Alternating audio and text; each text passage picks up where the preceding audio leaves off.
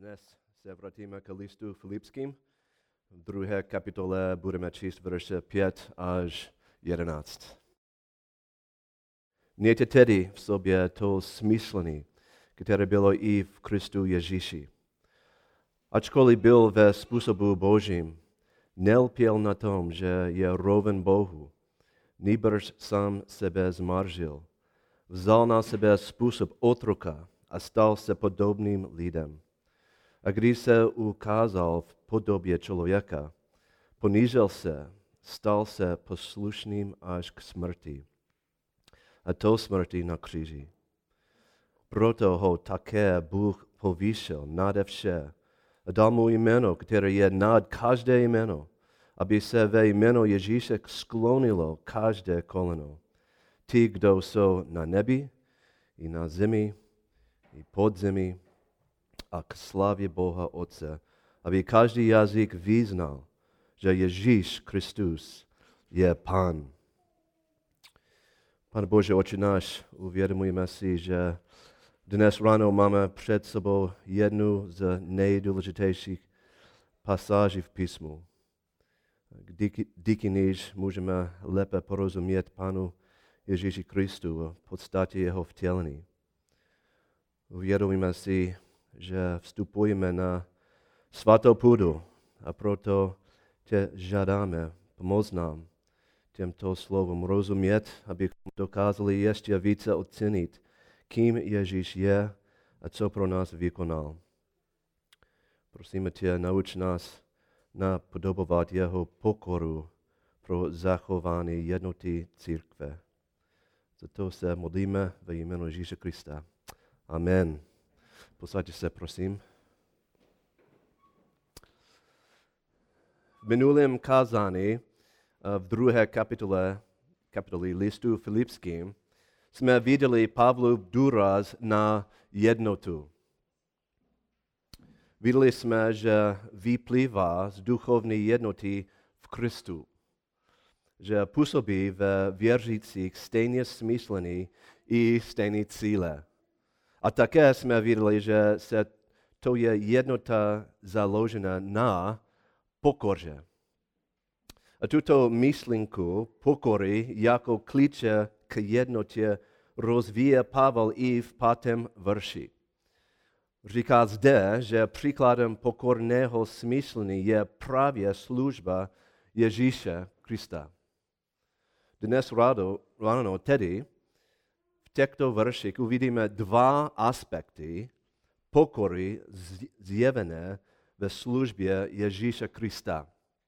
Za prvé, od pátého do osmého verši, verše vidíme příklad Ježíšovy pokory zjevený ve vtělení. V pátém verši vidíme stejné téma, s nímž jsme se již setkali ve druhém a třetím verši. A tím je smyslený, smyslený. Všimněte si, že v druhém verši se píše smyslejte stejně. A na konci druhého verše zase jednoho smyslený. Ve třetím verši vidíme v pokorže, což je v řečtině doslova v pokorže mysli. Nasledující slova ve třetím verši zdůrazňuje to samé, píše se tam pokládejte jeden druhého za přednějšího než sebe. Slovo pokládejte také odkazuje na intelekt a zdůrazňuje myšlenkový proces či smyslení. Minule jsme mluvili o tom, jak je smysl důležitá, protože nevždy, když bychom měli být pokorní, se na to právě cítíme. Z toho, jak Pavel zdůrazňuje smyslení, nám tedy musí být jasné, že pokora je otázkou vůle. Můžeme se pro ní rozhodnout, i když se na to necítíme. V pátém verši vidíme stejné slovo, ale tentokrát v rozkazovacím způsobu.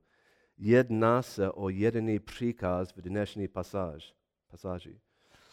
Pavel nás nabízí, mějte v sobě to smýšlení, které bylo i v Kristu Ježíši. Jinými slovy, přemýšlejte jako on. Ale jak tedy Ježíš přemýšlel? Podívejte se do šestého verše a pokuste se najít další slovo, které odkazuje na nějaký myšlenkový proces. Ačkoliv byl ve způsobu božím, nelpěl na tom, že je roven Bohu. Slovo nelpěl můžeme v řečtině přeložit jako nepovažoval, či nepokládal. Znovu tedy vidíme, že pokora je otázkou vědomého rozhodnutí. Jak se to projevilo u Ježíše?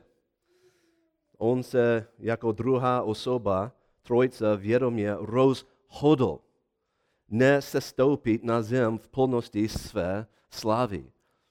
A proto v sedmém verši čteme, že sám sebe zmaržil. Slovo zmaržil je překladem řeckého kenao, kenao, které doslova znamená vyprázdnil.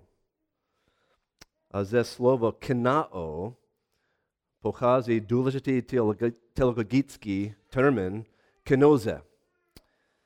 Takže až někoho uslyšíte mluvit o kenozi Ježíše Krista, budete vědět, že se odkazuje na jeho vtělení. Nabízí se otázka, co to znamená, že Ježíš, Ježíš smaržil nebo vyprázdnil sám sebe. Podívejte se znovu do šestého verše. Byl ve způsobu božím. Tato věta je v souladu se zbytkem písma, které svědčí, že Ježíš skutečně je věčný Bůh společně s Otcem a Duchem Svatým. Vidíme to například v Janově Evangeliu v první kapitole, kde se v prvním a čtrnáctém verši píše: Na počátku bylo slovo, a to slovo bylo u Boha, a to slovo bylo Bůh. A slovo se stalo tělem a přebývalo mezi námi. Spatřili jsme jeho slávu, slávu jako má od Otce jediný syn, plný milosti a pravdy. Stejně tak i Bréjum, první kapitola, třetí verš, říká o Ježíši. On je září jeho, Otcovi, slávy a otiskem jeho podstaty. A taky v Koloským dva devět se píše: Neboť v něm tělesně přebývá veškerá plnost božství. Proto je Ježíš nazván Immanuel. Co znamená Immanuel? Immanuel znamená Bůh s námi. Ve Filipským dva šest slovo způsob je překladem řeckého morfe, které se dá také přeložit jako podoba nebo podstata. V češtině slyšíme například ve slovech morfologie nebo antropomorfismus.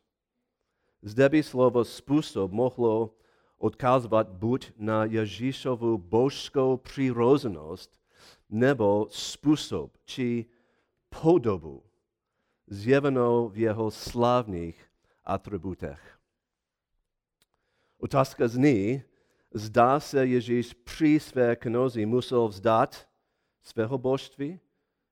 Musel přestat být Bohem? No vůbec ne. Poslouchejte, prosím, pozorně. Ježíšův způsob bytí, neboli jeho podoba, je totiž viditelným projev jeho vnitřní podstaty či přirozenosti. Musel se tedy Ježíš vzdát svých božských atributů, když se stal člověkem? Ne, protože to byl v podstatě znamenalo, že by přestal být Bohem. Ježíš nikdy nepřišel o svou všemohocnost, všudy přítomnost a všedu věrocnost. Božská podstata se nikdy nemění, protože Bůh je neměnný. Když se tedy v Ježíši spojila lidská přirozenost s tou božskou, byl pravým Bohem a pravým člověkem.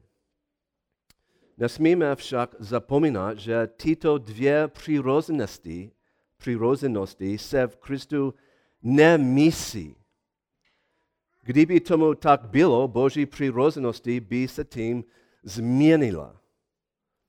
Oni však byli v Kristu spojené, ale nesmíšené.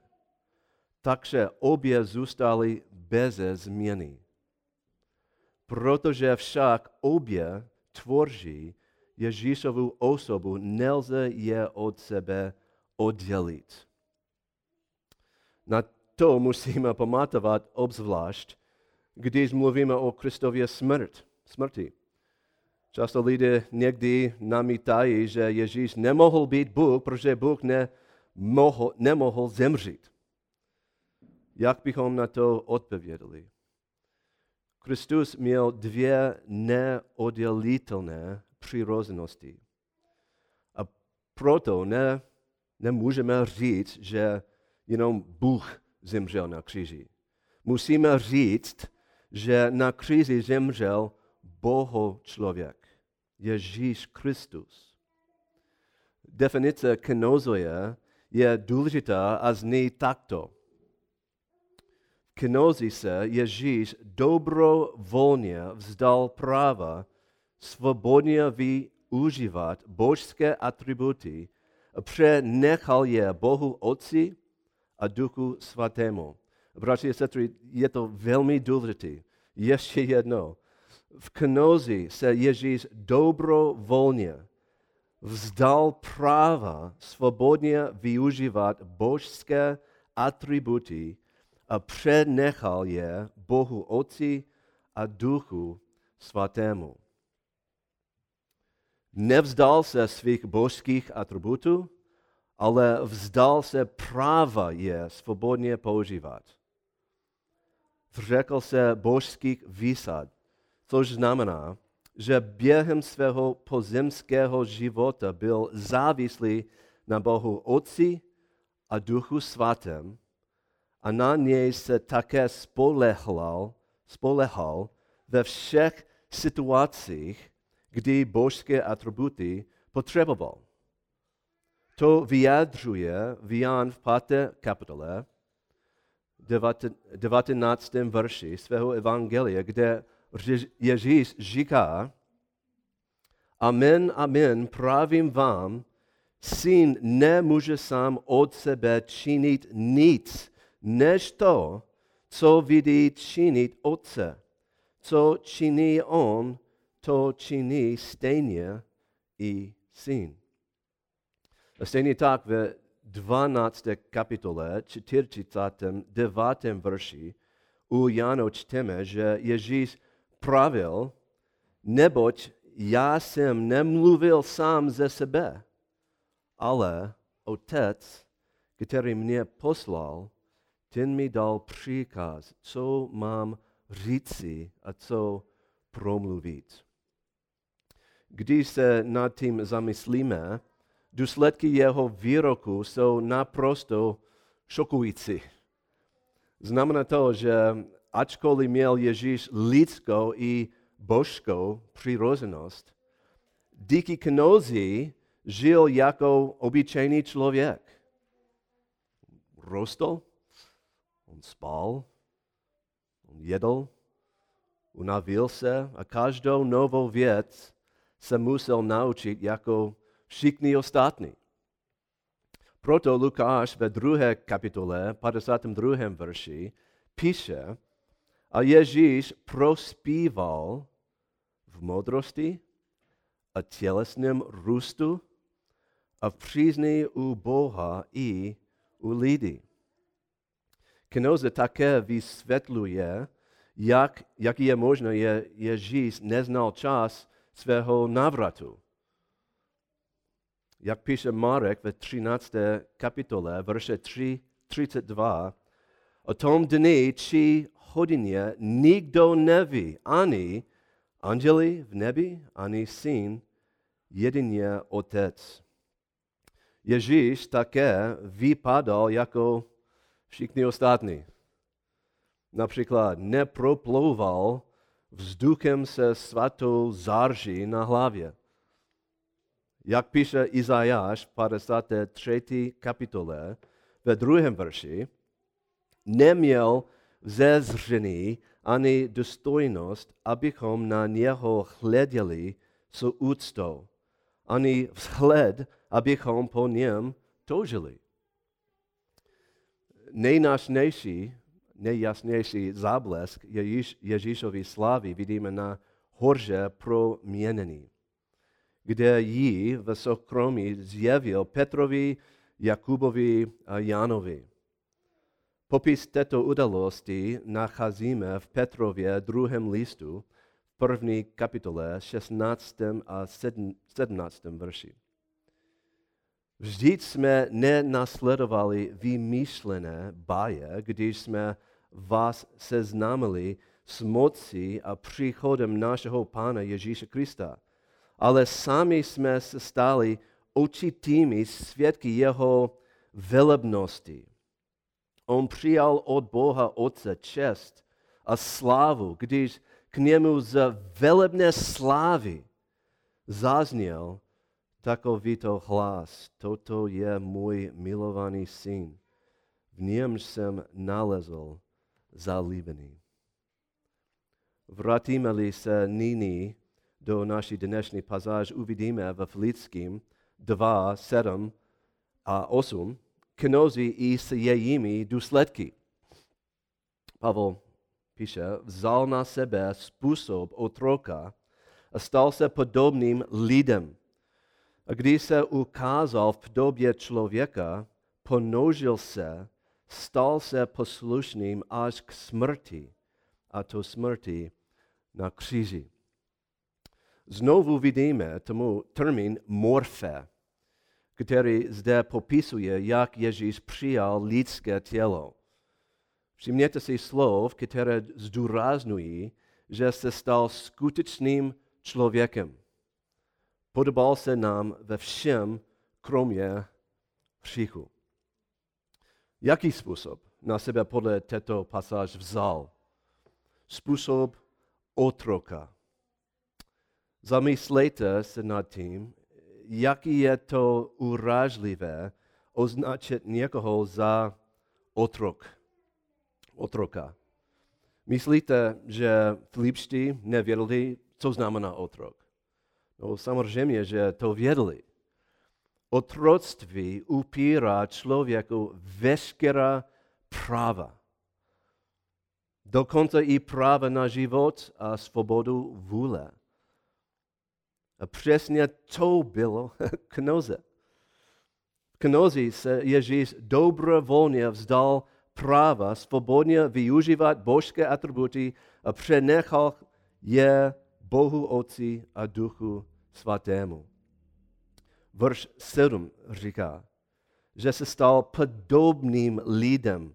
A verš osm zdůrazňuje, že se ukázal v podobě člověka. Představte si tu Kristovu nesmírnou pokoru. Nepřišel na zem v celé slávě svého božství, nýbrž jako prostý otrok. To vidíme už v jeho početí. Kým byla Maria? Ona byla princeznou? Ne. Dokonce ani nežila v Jeruzalémě, ale v malém Nazaretě. A kam se Ježíš narodil? Do paláce? byl položen do jeslí. A uvědomme si také, kdy se Ježíš narodil. Kdybyste, kdybyste si mohli vybrat, v jaké době budete žít, vybrali byste první století, kdy v domácnostech netekla teplá voda, nebyly obchody, telefony, dopravní prostředky ani internet. Ježíš byl Bůh v lidském těle a přesto pokorně umýval nohy druhým. Pokorně mlčel, když ho lidé lživě obviňovali. Pokorně se podřídil svým pozemským rodičům. rodičům. Pokorně se podřídil svému nebeskému otci. Všimněte si osmý verš. Neříká, že by Ježíš byl pokoržen. Píše se tam, pokoržil se. Z vlastní vůle se rozhodl, že se v své vůle vzdá. V Matoušovi jedenácté kapitole, veršik dvacet osm až třicet, o sobě Ježíš mluví následovně. Pojďte ke mně všichni, kteří těžce pracujete a jste přetíženi. A já vám dám odpočinek. Vezměte na sebe mé jeho a učte se ode mě, neboť jsem tichý a pokorný v srdci a naleznete odpočinutí svým duším. Vždyť mé jeho je příjemné a mé břemeno je lehké. Tam pokorný v srdci zde odpovídá myslince pokorného smyslení z Filipským dva, verš tři. Ovšem tu největší potopu, který Ježíš musel čelit, nacházíme samozřejmě v osmém verši. V osmém verši. Díky své pokorže byl po celý život, svůj život poslušný do konce i tehdy, když přišlo na jeho ukřižování. To byla smrt tak, tak hrozná a potupná, že žádný římský občan nesměl být křižován.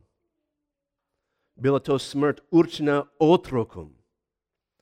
Ježíš se tedy s lidstvem stotožnil až do nejhlubší bídy. Proč by to dělal? Proč se všemi těmito způsoby pokořil? Protože kenoze byla pro naše spasení naprosto nezbytná. Proč? Protože jedině díky kenozi, jedině díky tomu, že žil úplně stejný jako každý jiný člověk, se Ježíš mohl stát naším dokonalým zástupcem a vzít na sebe na kříži trest místo nás. Vzal nás sebe Boží poklety, které patřilo nám. Jak se píše v listu Galatským tři třináct. Kristus nás vykoupil z prokletí zákona tím, že se stal z nás prokletím. Neboť je napsáno, proklet je každý, kdo je pověšen na dřevě. A co se stalo po Ježíšově smrti a vzkříšení? Kenoze byla u konce. Ježíš se vrátil do slávy, kterou s Otcem sdílel dříve, než byl založen svět. Tím Otec vyslyšel Ježíšovu modlitbu, kterou čteme u Jana sedmnácté kapitole, pátém verši.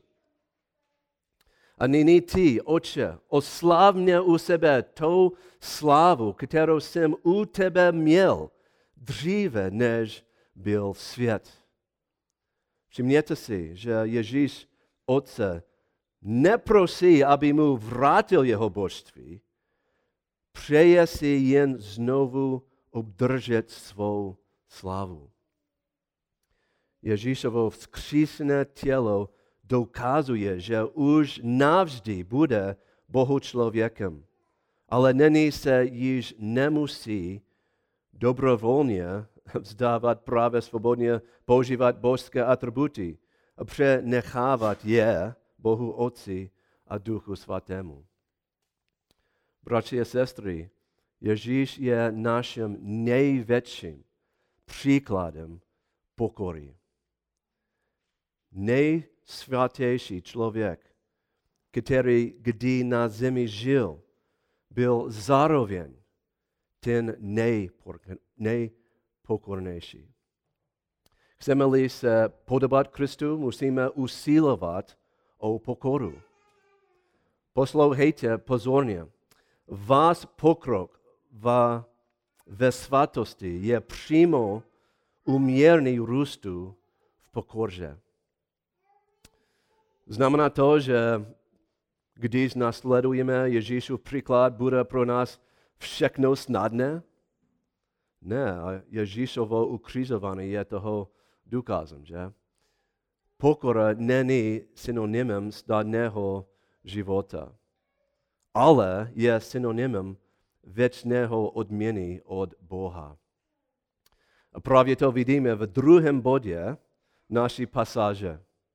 Ve verších devět, verších devět až jedenáct zde nacházíme odměnu za Ježíšovu pokoru zjevenou v jeho oslávení. Ještě, ještě jednou, verš devět. Proto ho také Bůh povýšil nade vše a dal mu jméno, které je nad každé jméno, aby se ve jméno Ježíše sklonilo každé koleno. A ti, kdo jsou na nebi a na zemi a pod zemi a ke slávě Boha Otce, aby každý jazyk vyznal, že Ježíš Kristus je Pán. Ježíš je nejlepším příkladem toho, co sám řekl v Matoušovi dvacet tři dvanáct. On říká, kdo se bude povyšovat, bude ponížen. A kdo se poníží, bude povýšen. Musíme si uvědomit, že na pokoře závisí úplně všechno. Copak je bez pokory možné někoho milovat? Ne, láska vyrůstá z pokory. Bez pokory by tedy nebyla láska. Bez lásky bychom nedokázali pokládat druhé za přednější než sebe. Bez toho, aniž bychom pokládali druhé za přednější, bychom se nedokázali podřídit autoritě. A bez úcty vůči autoritě ne, by nebyla ani poslušnost. A bez poslušnosti by nebyl dokonalý beránek. A bez dokon, dokonalého baránka ne, by nebylo vykoupený. Vidíte, všechno je to ve výsledku o pokorze. Právě díky Ježíšově dokonalé pokorze je Otec povýšil. Jak čteme ve devátém verši, nejen, že jej povýšil, co dalšího Otec udělal? Dal Ježíšovo jméno, které je nad každé jméno. Ale jaké jméno? Odpověď vidíme v jedenáctém verši. A ke slávě Boha, Otce, aby každý jazyk vyznal, že Ježíš Kristus je Pán. O významu tohoto verše se sice vedou diskuse, ale já věřím, že jméno, které Bůh Otec Ježíši dal, zní Pán. Řecky se Pán řekne Kyrios. Oslovný Kyrie lze chápat jako výraz jako úcty. Něco ve smyslu pane či mistře. Ale v tomto kontextu je zapotřebí zdůraznit, já, že Pán je také ekvivalentem Božího jména Yahweh, který nacházíme v Starém zákoně. Proč je Yahweh mezi všemi božími jmény tak výjimečné? Pamatujete, jak Mojžíš prosil Boha u hořícího keře, aby mu prozradil své jméno. Mojžíš řekl, hele, přijdu k synům Izraele a řeknu jim, Bůh vašim otcům mě k vám poslal, až se mě zeptají, jaký je jeho jméno, co jim odpovím. A Bůh ve čtrnáctém verši odpovídá, že jeho jméno je Já jsem. Tedy ten, který existuje věčně. Pak vidíme, Bůh ještě Mojžíšovi řekl, toto řekneš synům Izraele, Hospodin. A Hospodin tam je Jahve. Bůh vašich otců, Bůh Abrahamův, Bůh Izákův a Bůh Jakubův mě poslal k vám. Toto je mé jméno na věky. Toto je mé připomenutí z generaci na generaci. Pochybuje-li tedy někdo o Kristově božství, tyto verše v druhé kapitole Filipským jistě všechny pochyby zaženou. V desátém verši totiž vidíme, za jakým účelem Ježíš toto jméno přijímá. Všimněte si, že je to vedlejší věta účelová, která začíná spojku aby. Tím účelem je, aby se ve jméno Ježíše sklonilo každé koleno a každý jazyk vyznal, že Ježíš Kristus je Pán. Ale a kde je ten důkaz Ježíšova božství? Tato slova jsou citací Izajáše čtyřicáté páté kapitoly, kapitoly dvacátého prvního až dvacátého třetího verše. A vztahuje se na Jahve. Dávejte pozor, prosím, co říká Izajáš. Oznámte, opředložte fakta, jen ať se spolu poradí. Kdo to odedávna zvěstoval? Odedávna to oznamoval. Zdali ne já, Hospodin? A všimněte si, že zde mluví Jahve. Vždyť není jiného Boha, kromě mě. Jiný Bůh spravedlivý a zachraňující mimo mě není. Obraťte se ke mně a zachraňte se všechny končiny země, protože já jsem Bůh a jiného není. Při sobě jsem přisáhal, z mých úst vyšla spravedlnost, slovo, které se neodvrátí, že přede mnou klese každé koleno, každý jazyk bude přisáhat. Vidíte tu spojitost?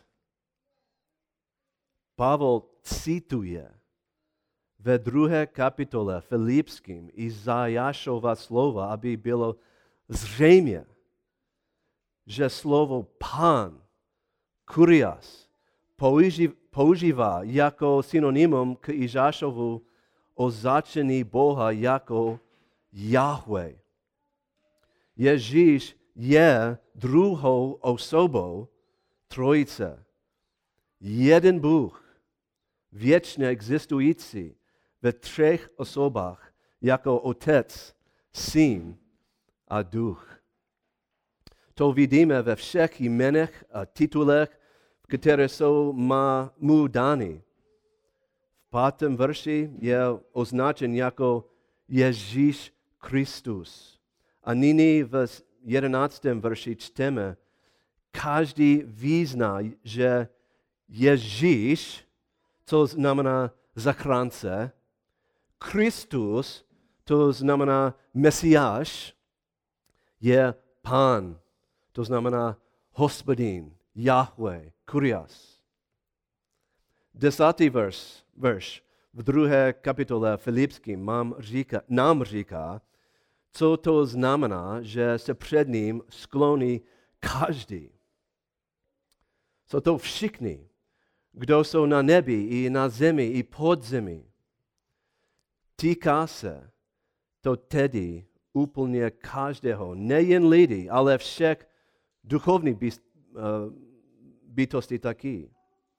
Každý, kdo kdy žil, se před Kristovou vládou skloní. Mohamed, Stalin, Hitler, Joseph Smith, Gandhi, úplně každý, dokonce i Satan. Ježíš je tvým Pán, ať už to vyznáš či nikoli.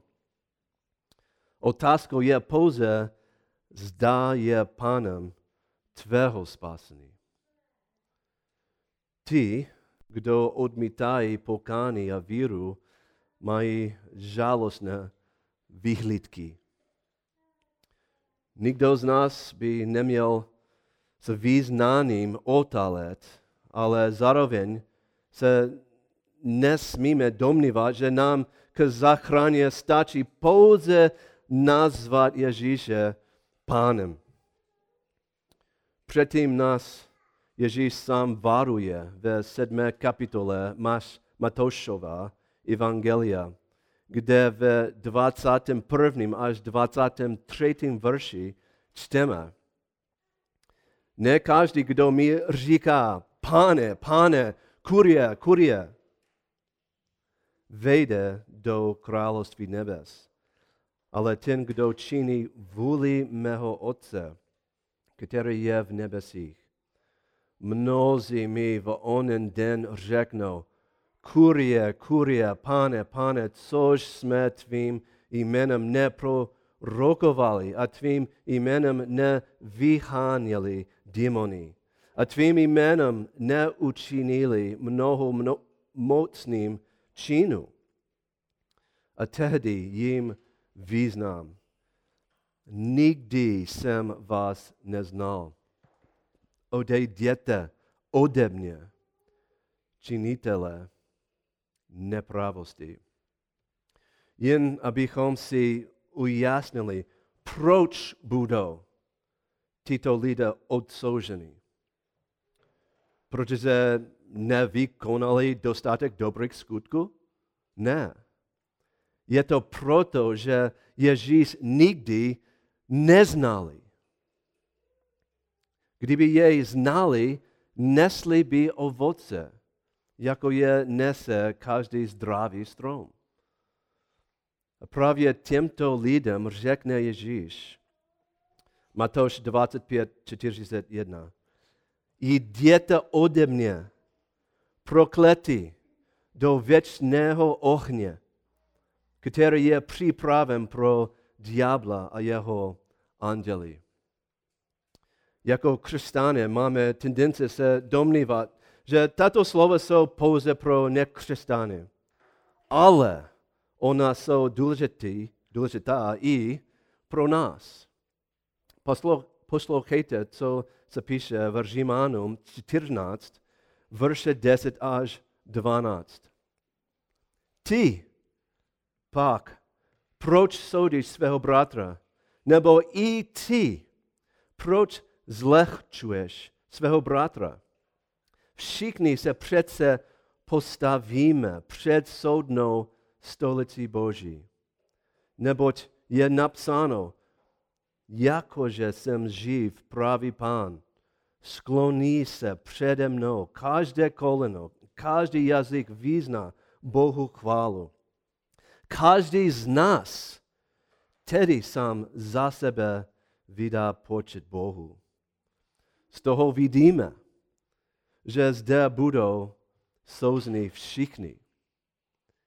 znamená to, že nám bude přístup do nebe povolen či odepřen na základě, základě našich skutků? Ne, Pavel jasně říká, že jsme zachráněni z pouhé víry, která je nám pro Boží slávu dána jako dar. Všichni známe jeho slova z, dru, z druhé kapitole Efeským, verše osm až devět. Neboť jste zachráněni milostí skrze víru. A ta záchrana není z vás. Je to Boží dar. Není na základě skutku, aby se nikdo, nik, nikdo nechlubil. Často ale zapomínáme na ten následující verš deset. Vždyť jsme jeho dílo, stvoření v Kristu Ježíši k dobrým skutkům, které Bůh předem připravil, abychom v nich žili. Vidíte, jste zachráněni pouhou milostí k dobrým skutkům. Jsme zachráněni vírou bez skutku, ale pravá spásná víra nikdy nezůstává bez skutku. Až se před Kristem ukážeme v den soudu, budou všechny naše skutky zváženy. Za ty špatné nás však nečeká trest, protože ten už na sebe vzal Kristus. Budeme souzeni, aby se rozhodlo, rozhodlo o množství našich nebeských odměn. Kristus zhodnotí, co jsme vykonali, co jsme nevykonali. Proč jsme se rozhodli jednat či jednat? Posoudí motivy našich srdcí. To zdůraznuje i Pavel v prvním listu Korinským, čtvrté kapitole, pátém verši. Proto nic nesudíte předčasně, dokud nepřijde Pán, který osvítí i věci skryté ve tmě, zjeví úmysly srdci, a tedy naše skryté motivy. A tedy se každému dostane pochvaly od Boha. To bude naší věčnou odměnou. Víme-li tedy, co nás jistě čeká, jak bychom ve světle toho měli žít. Pokud jste dosud v Krista neuvěřili a nepřijali odpuštění hříchu, začněte pokorou. Jak píše Jakub ve čtvrté kapitole svého listu, v šestém verši. Bůh se staví proti písným, ale pokorným dává milost. Pokorně uzněj, že potřebuješ odpuštění hříchu. Pokorně vyzněj víru, že trest, který jsi zasloužil, vložil Otec na ukřižovaného Ježíše. Pokorně vyzněj víru, že jej Otec třetího dne vzkřísil z mrtvých. Pokorně vyzněj, je, že Ježíš je Pán. V listu Římanům desáté kapitole devátém verši se píše: Vyznáš-li svými ústy Pána Ježíše, uvěříš-li ve svém srdci, že ho Bůh vzkřísil z mrtvých, budeš zachráněn. A jak bychom měli žít, jsme-li křesťané? Co se nám Pavel tímto dopisem snaží říct? Všechno závisí na pokoře. A především na ní závisí jednota Kristova těla.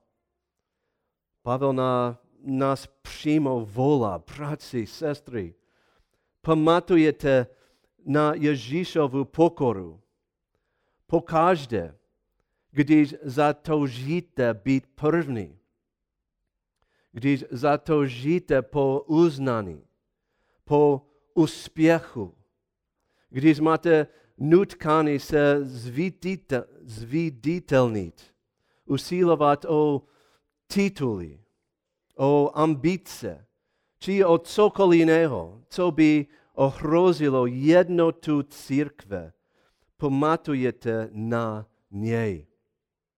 Ježíš toho pro nás tolik opustil, my se ani nemusíme vzdávat tak velké slávy jako on. A co bychom měli čekat od Krista, našeho soudce?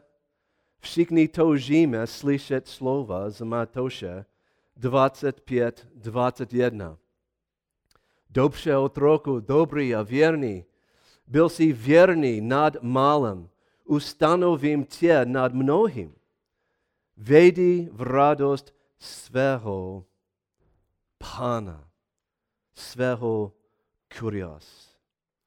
Jak píše i oblíbený teolog Andrew Murray, kříž, smrt a hrob, k ním se Ježíš pokořil, se stal jeho cestou k Boží slávě. A jsou to cestou i pro nás, kež bychom vždycky toužili a vytrvale zápasili na modlitbách o to, abychom byli pokořeni jako Kristus. Kež bychom s radostí přijímali cokoliv, co nás pokoří před Bohem i před lidmi, protože jedině to je cesta k Boží slávě.